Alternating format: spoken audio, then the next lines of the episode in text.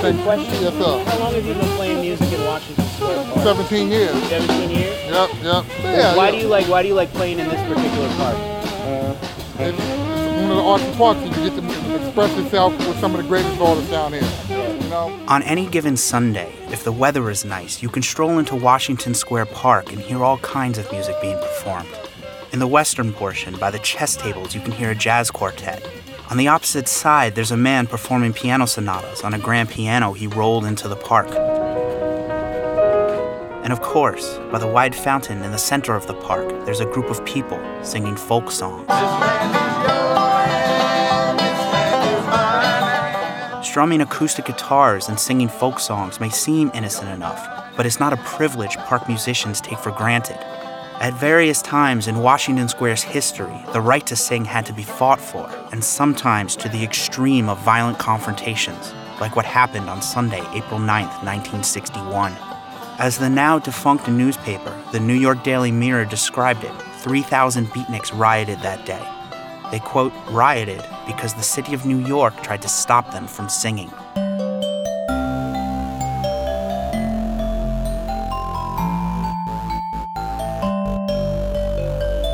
Hi, I'm Matthew Billy, and this is Between the Liner Notes, a podcast about music, why it is the way it is, and how it got to be that way. We are a member of the Goat Rodeo Network.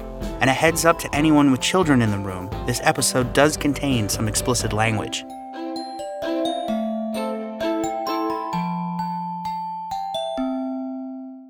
The area that Washington Square Park sits in, a neighborhood in New York City called Greenwich Village, has always been the home to people who don't quite fit in.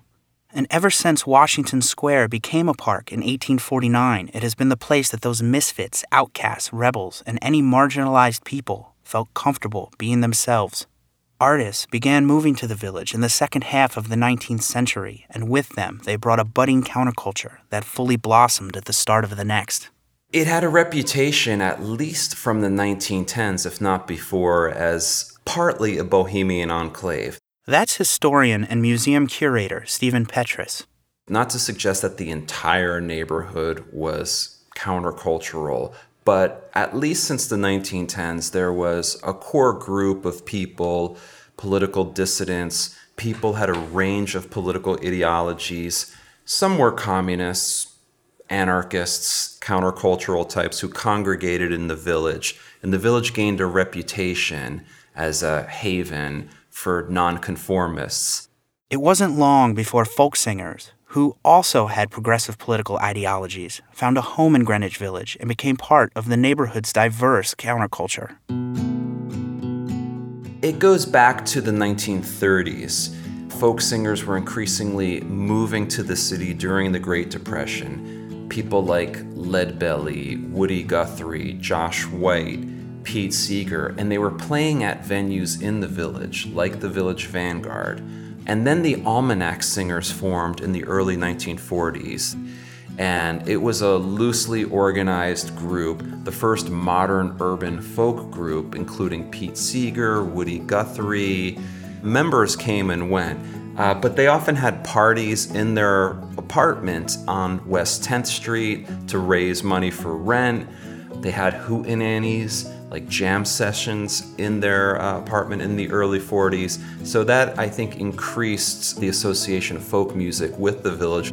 The folk music that was fostered in rent parties and hootenannies soon spilled out of the tiny Greenwich Village apartments and into the neighborhood's cafes, bars, and even Washington Square Park. No one knows exactly how the ritual began, but sometime around the end of World War II, folk musicians began carrying their instruments to Washington Square every Sunday and would spend hours in the park singing folk songs together. These Sunday gatherings began as just a small group of friends, but as the 1950s wore on, they became more and more popular. Sailing up, sailing up, sailing down.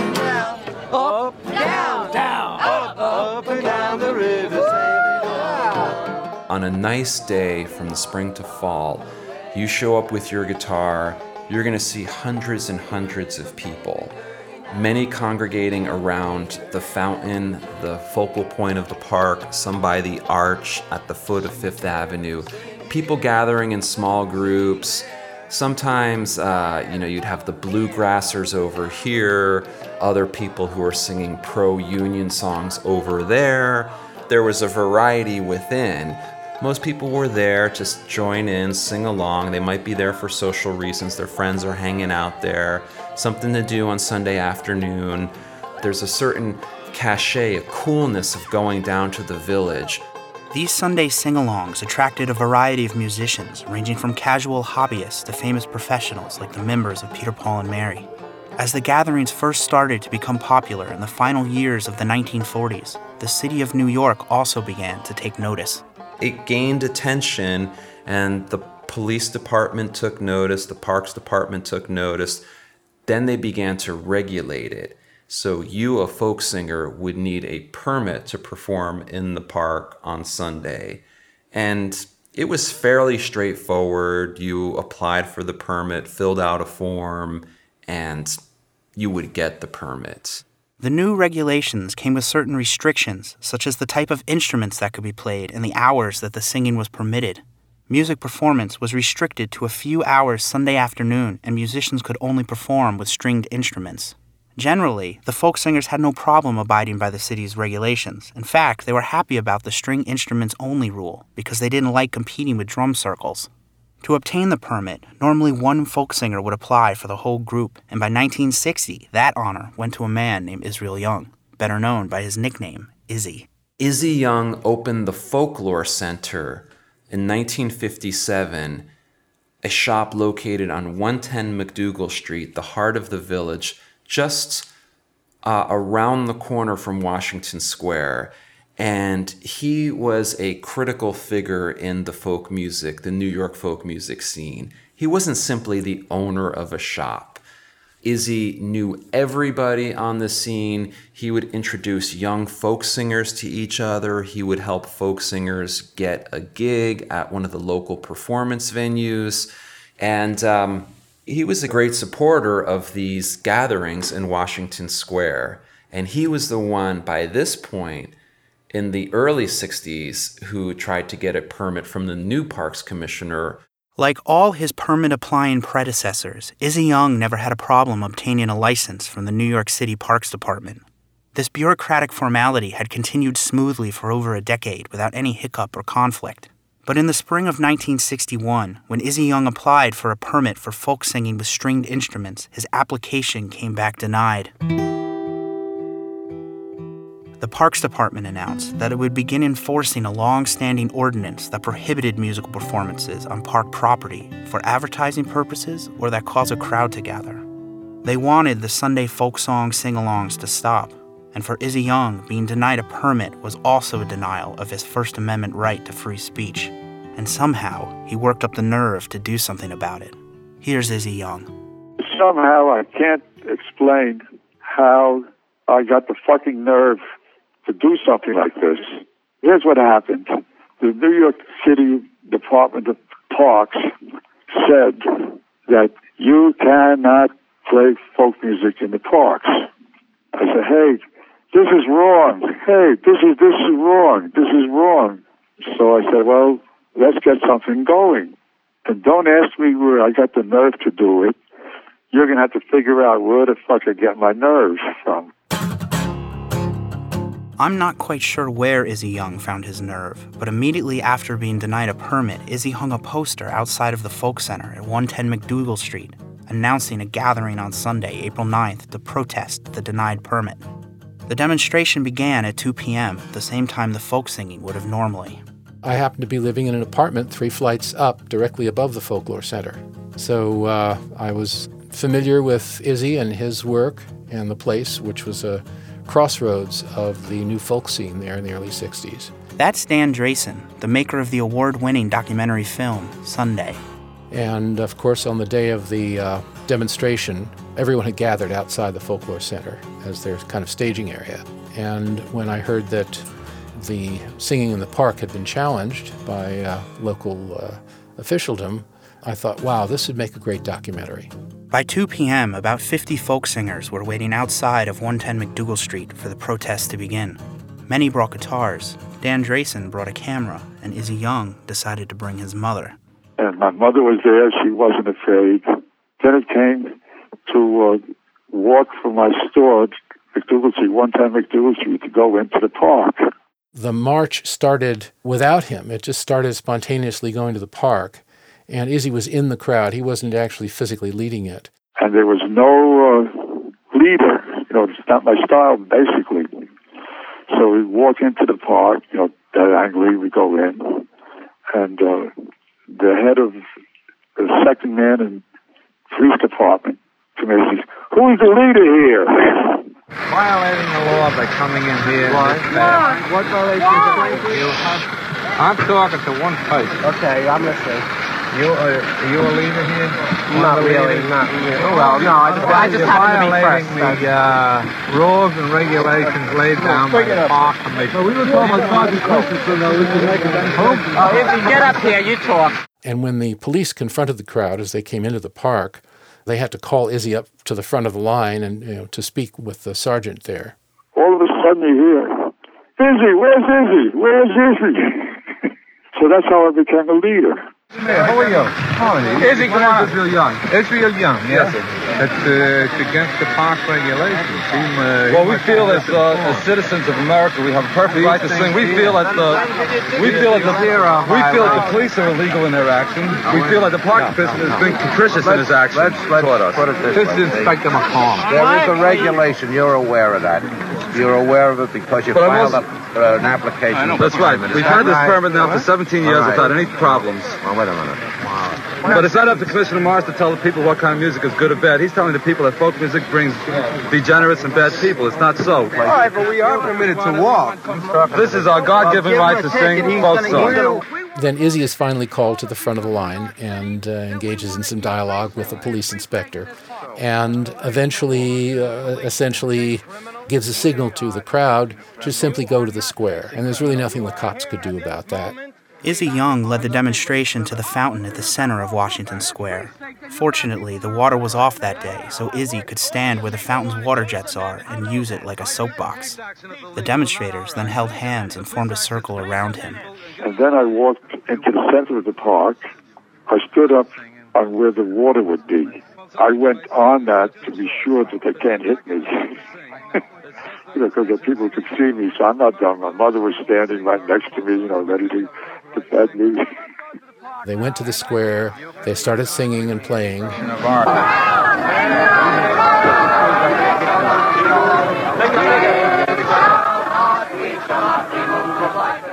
and the police were repeatedly confronted by some of the demonstrators who were quite straightforward in their challenge and in their curiosity. You know, why, why are we forbidden from singing?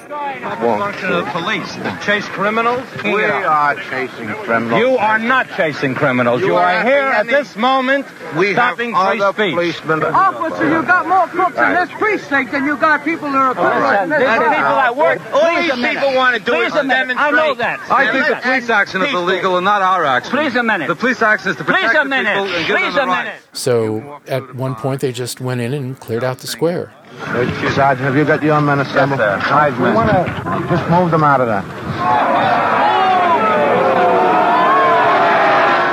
The area around the fountain was mostly occupied by spectators, and some of them wanted to get back into the fountain and were forcibly pushed out by the cops. And one of them was collared and put in a chokehold and taken to the paddy wagon. I've got a great folk song. It was written about 250 years ago. Oh no, maybe it wasn't. Maybe it's a new one. But Star Spangled Banner. Oh, say. As the police started breaking up the demonstration, Izzy Young began to lead the crowd in the Star Spangled Banner. He believed the police would stand down during this display of patriotism. Yeah, well, that was my idea, get it? I figured out that they can't beat the shit out of us. you understand?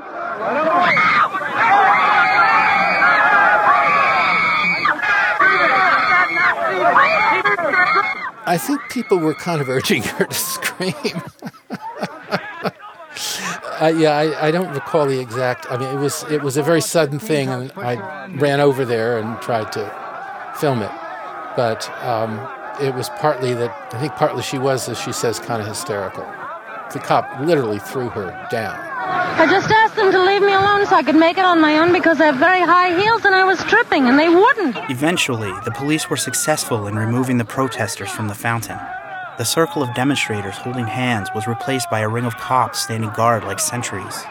Then, one man decided to break through the ring of police. May I have your number? I have a right to get your number. said outside. The guy who was taking the paddy wagon at the end was a guy named Harold Humes, known as Doc Humes. And uh, he was a novelist and an interesting character, kind of an all purpose troublemaker. And he may have provoked the cops because he knew that I was filming. And it worked perfectly. I mean, we got the perfect ending for the film.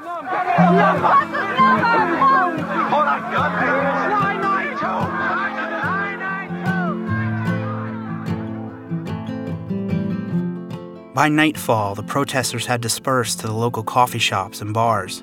The reporters who observed the protest began writing up their own accounts of what they saw. The next day, the demonstration was front page news in all of the New York newspapers.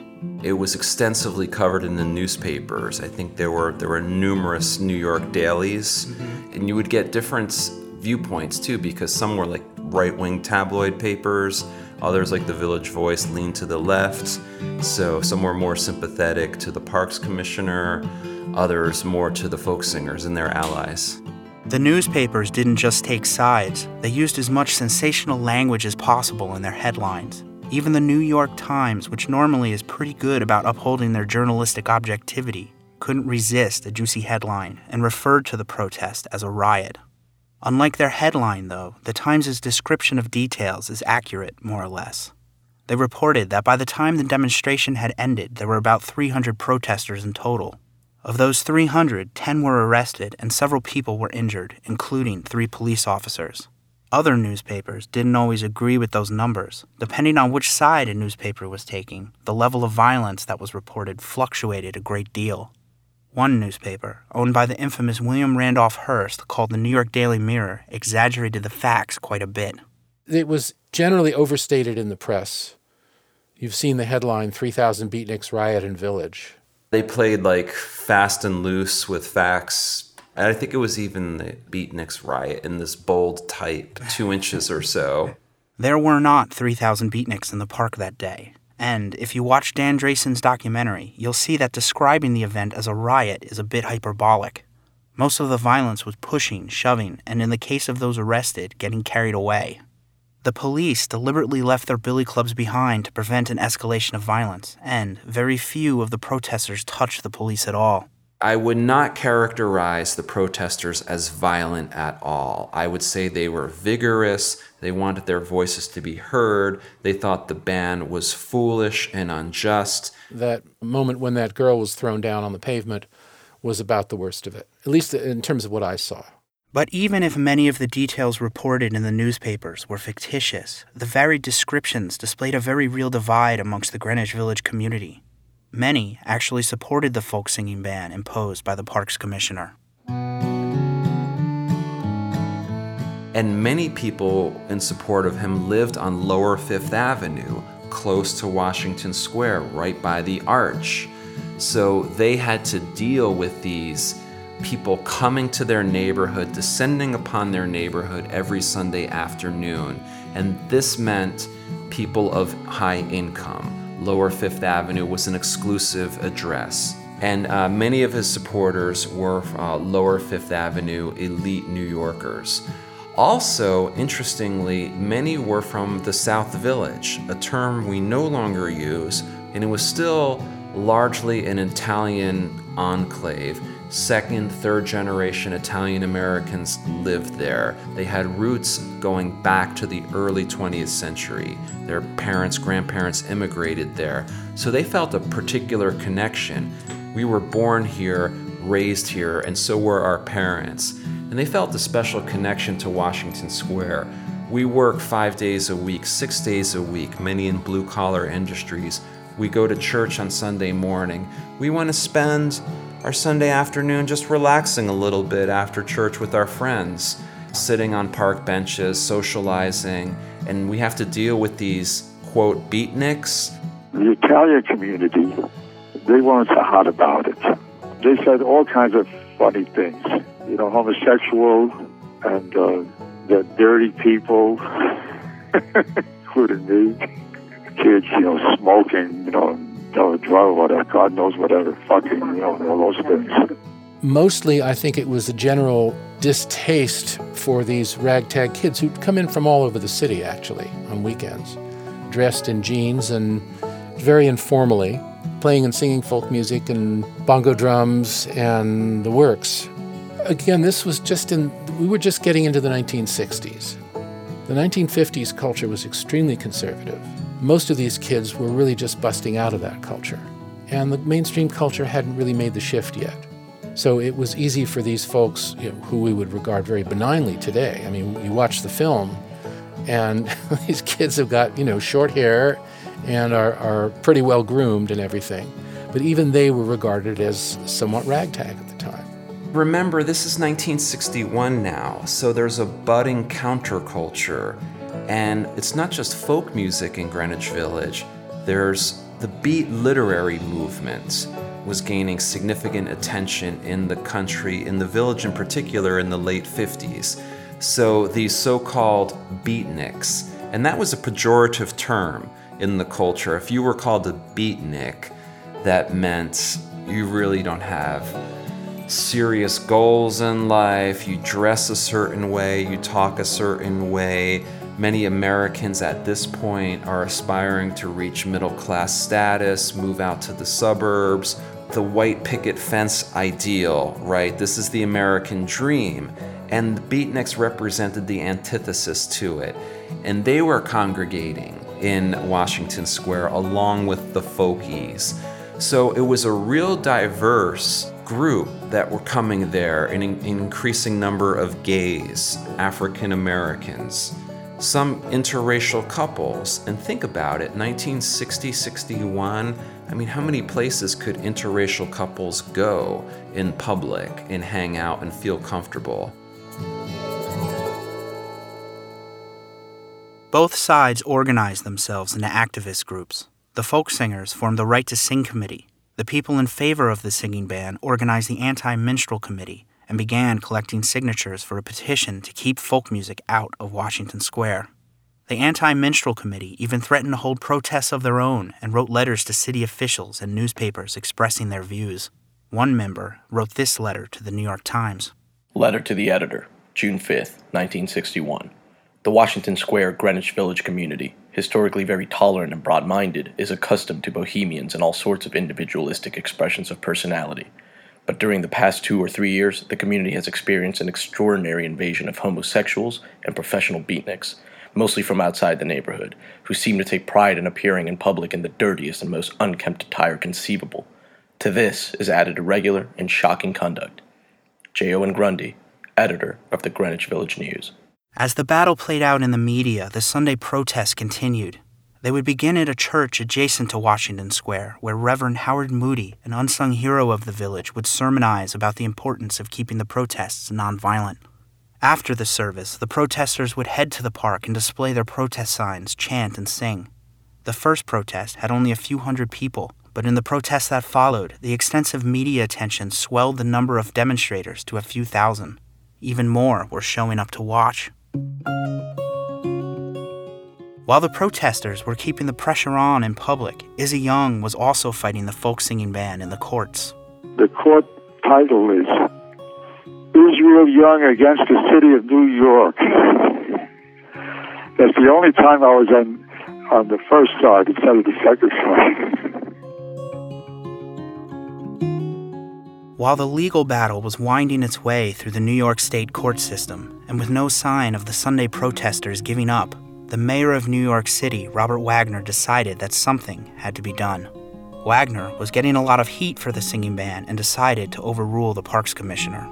And finally, I think it was six weeks later, the mayor repealed the ban and they got let back in under some kind of trial basis, restricted to performing between the arch and the fountain. New York Times, May 15, 1961. Shortly after 12 p.m., the police roped off an asphalt area near the arch. The singing and strumming started before the 3 p.m. to 6 p.m. period that the mayor had allotted for the experiment. Soon, a pedestrian could listen to three renditions of Down by the Riverside as he proceeded from one group to the next. By 5 p.m., the crowd in the folk singing area started thinning out, revealing a landscape of ice cream wrappers and beer cans. The police did not want to interfere with two or three youngsters who continued singing after 6 p.m. Eventually, the singers left and went to an espresso shop. I think the mayor realized the band was foolish, that these folk singers weren't creating problems and trouble. And I also think the mayor was running for re election in 1961, and now we're in May 1961. And he did not want to have Greenwich Village oppose him because it was such a well organized neighborhood. It got a lot of media attention and it was making his administration look bad. And so I think he just made the concessions to the folk singers. Despite Mayor Wagner's concessions, Izzy Young continued to press the issue in court.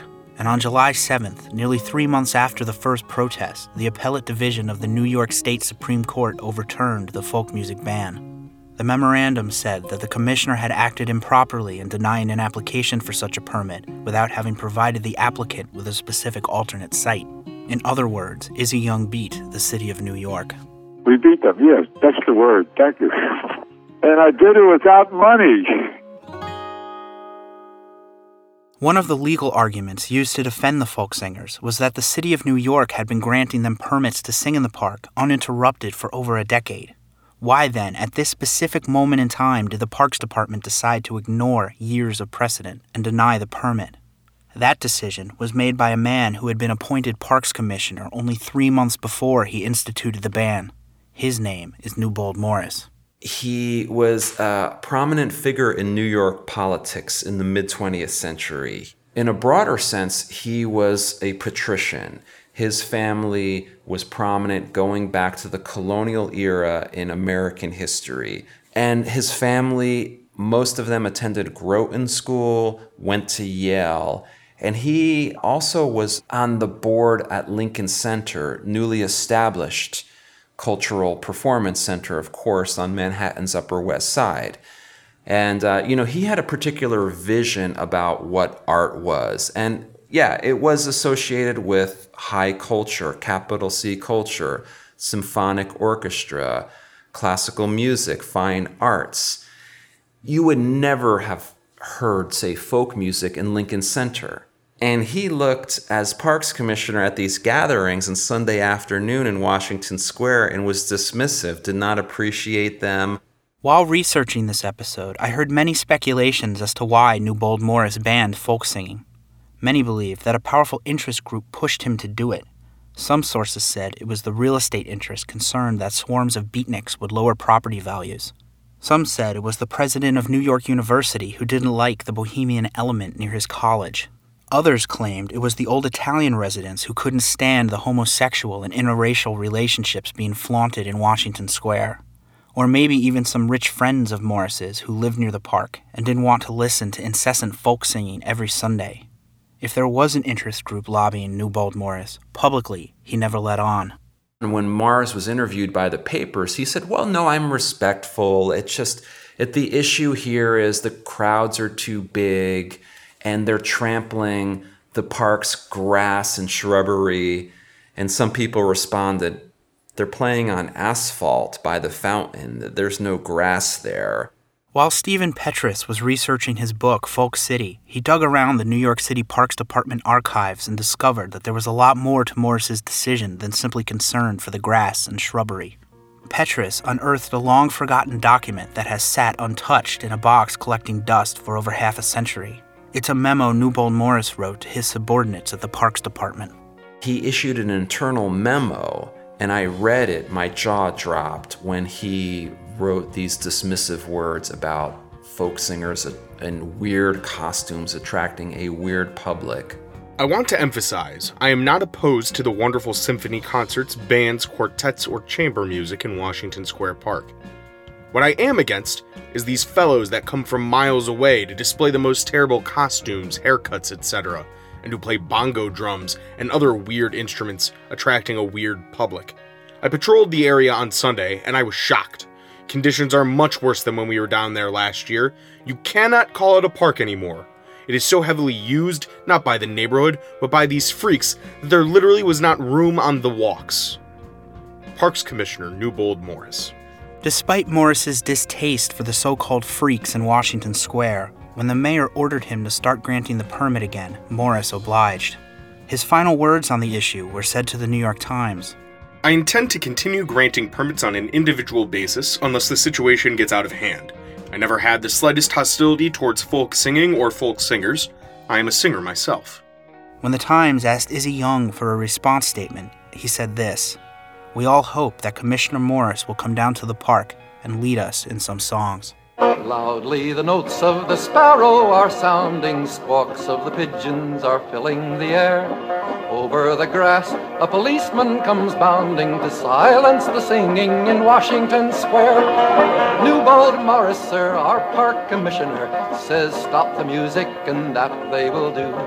Let not a note be heard from either man or bird. Strike down the guitarist, so Morris a Around the same time the appellate court ruled in favor of Izzy Young, Dan Drasin had finished editing his footage of the first protest. The result was a documentary film titled Sunday. About three months and about $700 later, which was all the money I had in the world, the film was finished. My distributor managed to get Sunday into a bunch of film festivals in Boston, San Francisco, several festivals in Europe. And to everyone's surprise, it started winning prizes right and left. And uh, it racked up nine international awards before I knew it. Let's see, I was uh, in 61, I would have been 18 when I made the film. With the holy grass, fight for the park site, Morrison.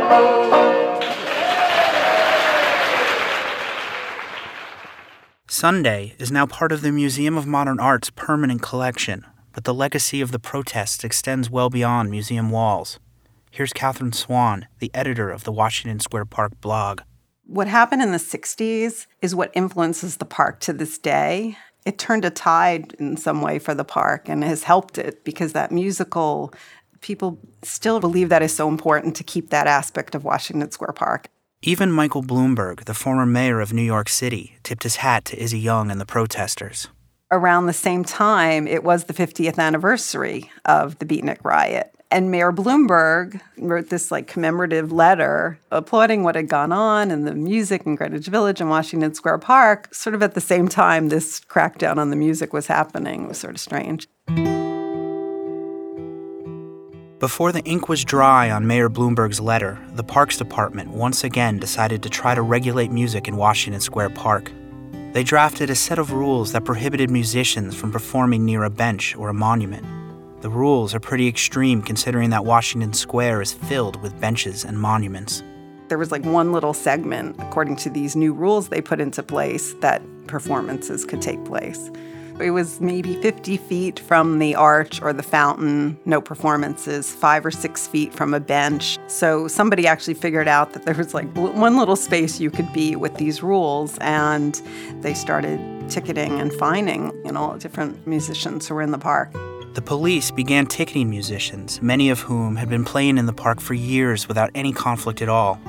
Like in 1961, people fought back, but this time, rather than stage a public protest with picket signs and illegal singing, residents aired their grievances at the official community board meeting. When news got out that they were like ticketing performers and not allowing performances in the park, the community board held a hearing and the community rallied around the issue.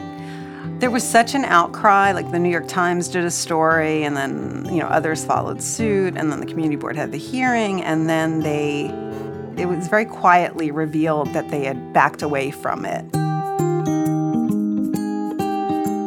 Once again, the musicians defeated the Parks Department, and music continues to be played in Washington Square.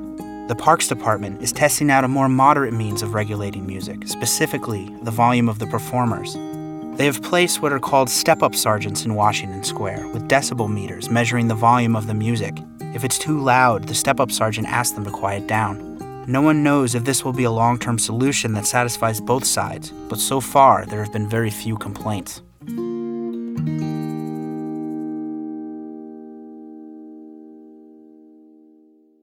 Besides inspiring village residents to fight to preserve the culture of Washington Square, the impact of the folk music protest extends far beyond the borders of Greenwich Village.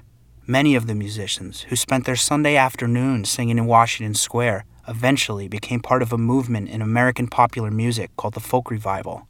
That movement still influences our culture to this day. The folk music movement, particularly in, you know, in New York at the time, was sort of the leading edge of that. It led to the, it was the beginning of the popular music of the 70s, and it was the womb of the great mid late 60s, early 70s folk, pop, rock music revolution.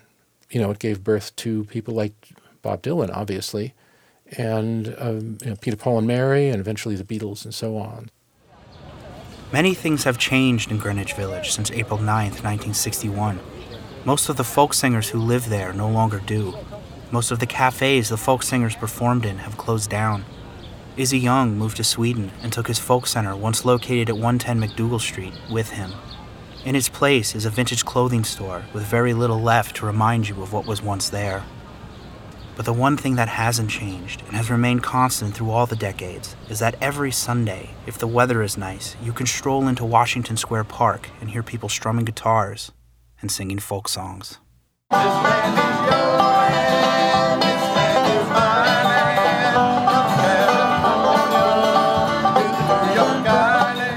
This episode was produced by me, Matthew Billy. Special thanks to all my guests, which include Stephen Petrus. You can find his book Folk City for sale online. Dan Drasin, check out his website at dandrasin.com. Cathryn Swan, her blog is washingtonsquareparkblog.com. And last but not least, Izzy Young, who currently owns the Folk Centrum in Stockholm, Sweden. The guest voiceover artists were Adam Hainsfurther, Martin Franzini, and Laura Vandiver. The instrumental music was composed and performed by Josh Woodward. Special thanks to Jason Silverman for creating the graphics and website. We are distributed by the Goat Rodeo Network. And of course, thanks for listening. We'll talk some more on the next Between the Liner Notes.